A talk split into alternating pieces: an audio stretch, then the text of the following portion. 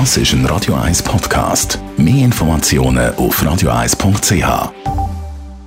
Der Radio 1 Beziehungstyp mit der Paartherapeutin Danja Schifftan. Präsentiert von Paarship, die Schweizer Online-Partneragentur. Paarship.ch.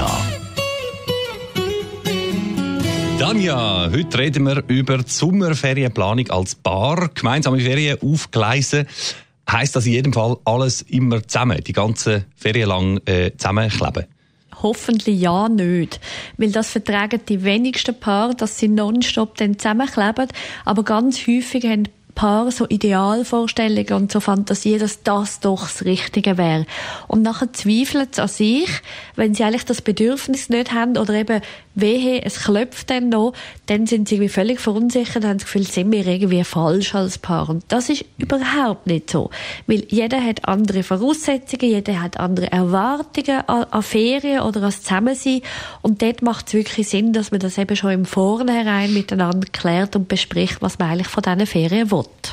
Okay, aber vielleicht sagt jetzt jemand, ich will zwar schon äh, auch ein bisschen Zeit alleine haben in den Ferien, aber wenn ich jetzt äh, meinem Partner, meiner Partnerin so äh, das sage, du lass mal, ich will eigentlich in den Ferien vor allem dann alleine sein, ähm, dann ist er oder sie beleidigt und dann klappt es sowieso nicht.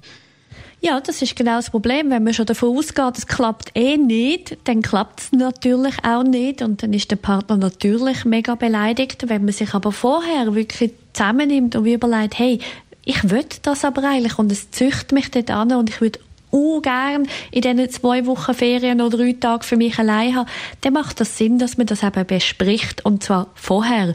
Weil vielleicht entlastet man ja den Partner dadurch extrem. Vielleicht sagt er, oh Gott sei Dank sagst du das, das wollte ich ja eigentlich auch. Nur wollte ich kiten und nicht golfen. Hey, tipptopp, beide happy.